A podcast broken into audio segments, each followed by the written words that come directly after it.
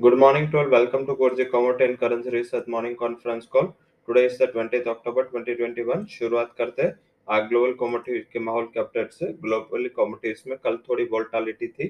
Particular volatility आई कहाँ से? वो आई थी बेस मेटल्स में। चाइना का जो कमेंट जो हमने यहाँ से रिकमेंड्स के सारे ग्रुप में फ्लैश भी किया था, उसका बेसिक रीजन यही था कि चाइना ने जो कमोडिटीज प्राइसेस कट करने के लिए कल स्ट्रिक्ट एक्शन लिए, तो उसका impact across the commodity in basket हुआ है। हमने जब अभी मीन्स के बिफोर 5 मिनट्स देखे तो सारे जो ग्लोबल कमोडिटीज है पर्टिकुलर बेस मेटल, उसमें महज आधे % की गिरावट थी। वो विद इन 5 to 10 मिनट्स ये गिरावट बढ़ के हो गए 2.5% तक। आई थिंक आज metal stock as well as metal कंपनियां जो इसके बिजनेस के साथ जुड़ी हुई उसमें भी वीकनेस होगा। कमोडिटीज में भी बेस मेटल्स में इसका इम्पैक्ट होगा। हालांकि ज्यादातर जहाँ पे तेजी आई थी वो एल्यूमिनियम था, वो जिंक था, उसमें ज्यादा गिरावट होगी क्योंकि ऐसा ही कुछ रिवर्सल आता है तब जो चले। कल जैसे हमने इक्विटी में डिजास्टर देखा, वो डिजास्टर कल जो चले थे वो स्टॉक्स में था। तो सिमिलर पैटर्न आज फॉलो करेगा कमोडिटीज पे बेस मेटल्स, जहाँ पे लिक्विडिटी की वजह से या सप्लाई क्रंच की वजह से जो तेजी थी अब वो शॉर्ट लाइफ रहती है। अभी तक हमने हिस्ट्री देखे जब सप्लाई के कंसर्न से कोई चीजें ऊपर आती है तो उसमें तुरंत ही मुनाफा वसूली, जैसे ये सप्लाई रिस्टोर होते हैं मुनाफा वसूली होते हैं। अब क्रूड भी रिस्क पे आ चुका है क्योंकि क्रूड में भी अभी मींस के ओपेक नेशंस नहीं मान रहा है, बट यस फर्स्ट मींस के फर्स्ट वीक है जो नवंबर में, उसमें फिर से ओपेक नेशंस मिलेंगे। बट यस ये प्राइस पे ओपेक नेशंस को सोचना पड़ेगा। सारे जो बड़े कंज्यूमर है वो अभी वहां पे फोर्स कर रहे हैं, तो शायद नेक्स्ट मीटिंग में क्रूड में प्रोडक्शन कट जो है उसमें कुछ रिलीफ ओपेक नेशंस भी दे सकते हैं। तो ध्यान रखें अभी कमोडिटीज में थोड़ी वोलेटिलिटी ट्रिगर रहेगी एक आध वीक, तो वो ध्यान रखना है हमें।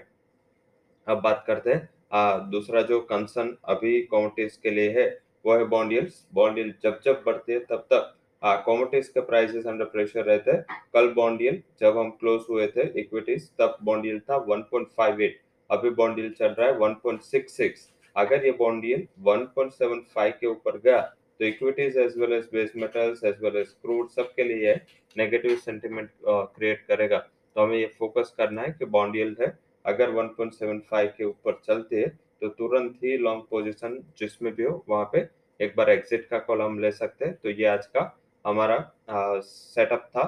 उसके अलावा डेटा में जीबीपी के लिए सीपीआई इन्फ्लेशन काफी इंपॉर्टेंट। जीबीपी के लिए यूके के इन्फ्लेशन 11:30 बजे नंबर्स आने, यूरो का इन्फ्लेशन नंबर 2:30 बजे, ये भी इम्पोर्टेंट है। अगर ये दोनों बढ़ के आए तो इसका इम्पैक्ट करेंसी पे कुछ अलग होगा, इसका इम्पैक्ट इक्विटीज पे कुछ अलग होगा।